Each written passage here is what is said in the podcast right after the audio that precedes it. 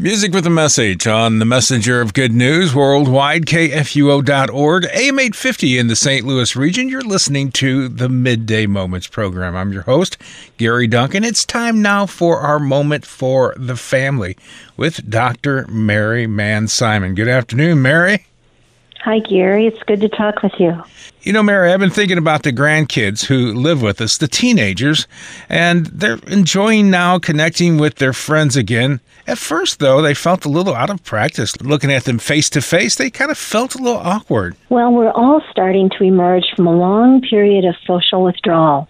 We retreated into our own little worlds.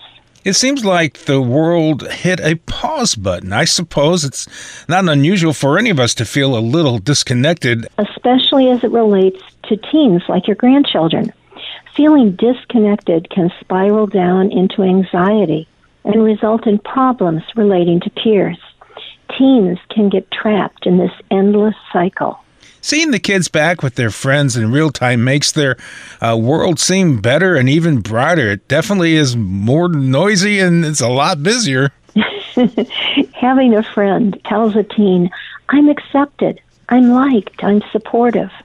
A friend can actually insulate a teen from loneliness or depression those mental health issues that escalated during the pandemic. I know after school, my grandkids want to be run around different places, and Friday night they had football games they wanted to go to as they reconnected. But even during the COVID pandemic, when we were in lockdown, the kids didn't stop connecting with their friends. They were online and they were always scrolling on their screens. They were. That's because apps are designed to be kind of addictive.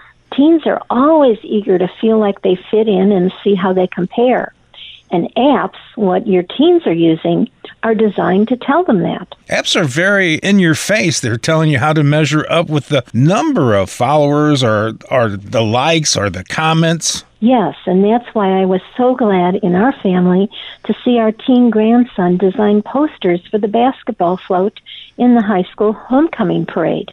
He was experiencing friends offline, actually connecting through in person interactions. It felt so normal. If teens still feel awkward after months of social isolation, where's a good place to start reconnecting? Help your teen be honest with how he feels. That's good advice for anyone. It is, especially important now because many of us feel so out of practice. A good first step is to establish eye contact with the other person. That helps us all feel important. With in person relationships, it doesn't take long to feel like we matter. Well, Mary, you're right about that. You know, I've been surprised at how quickly the kids have overcome any fears or concerns. For kids with rusty social skills, they've already have uh, deep, genuine friendships. Oh, that's terrific, Yuri. You know, if we all make an effort to smile at others or say hi to others, healthy social connections will happen more quickly, even as COVID lingers.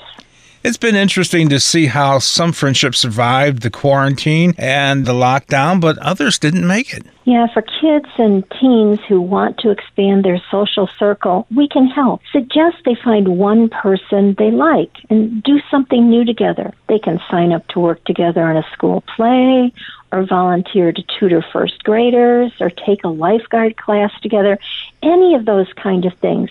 Really practical suggestions will help teens. And that evens the playing field.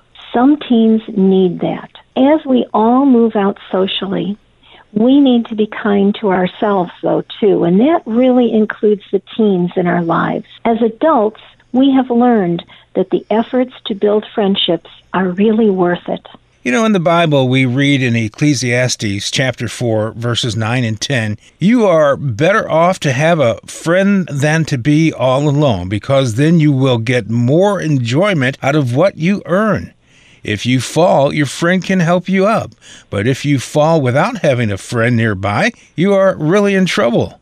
And we don't need any more of that, do we? That's for sure. Well, thanks, Mary. And uh, uh, that just that last line, if you fall, you need a friend to pick you up reminded me of the commercial for some reason. I've fallen and I can't get up. It's always good to have a friend, isn't it? It is, especially when they're close by. And to quote another TV line, Mary, you have a friend in me. Oh, how nice, Gary. Thank We're- you. What a nice smile on my day. Yeah, you're welcome. And thanks for being on the program today. Thank you. We are the messenger of good news worldwide at kfuo.org.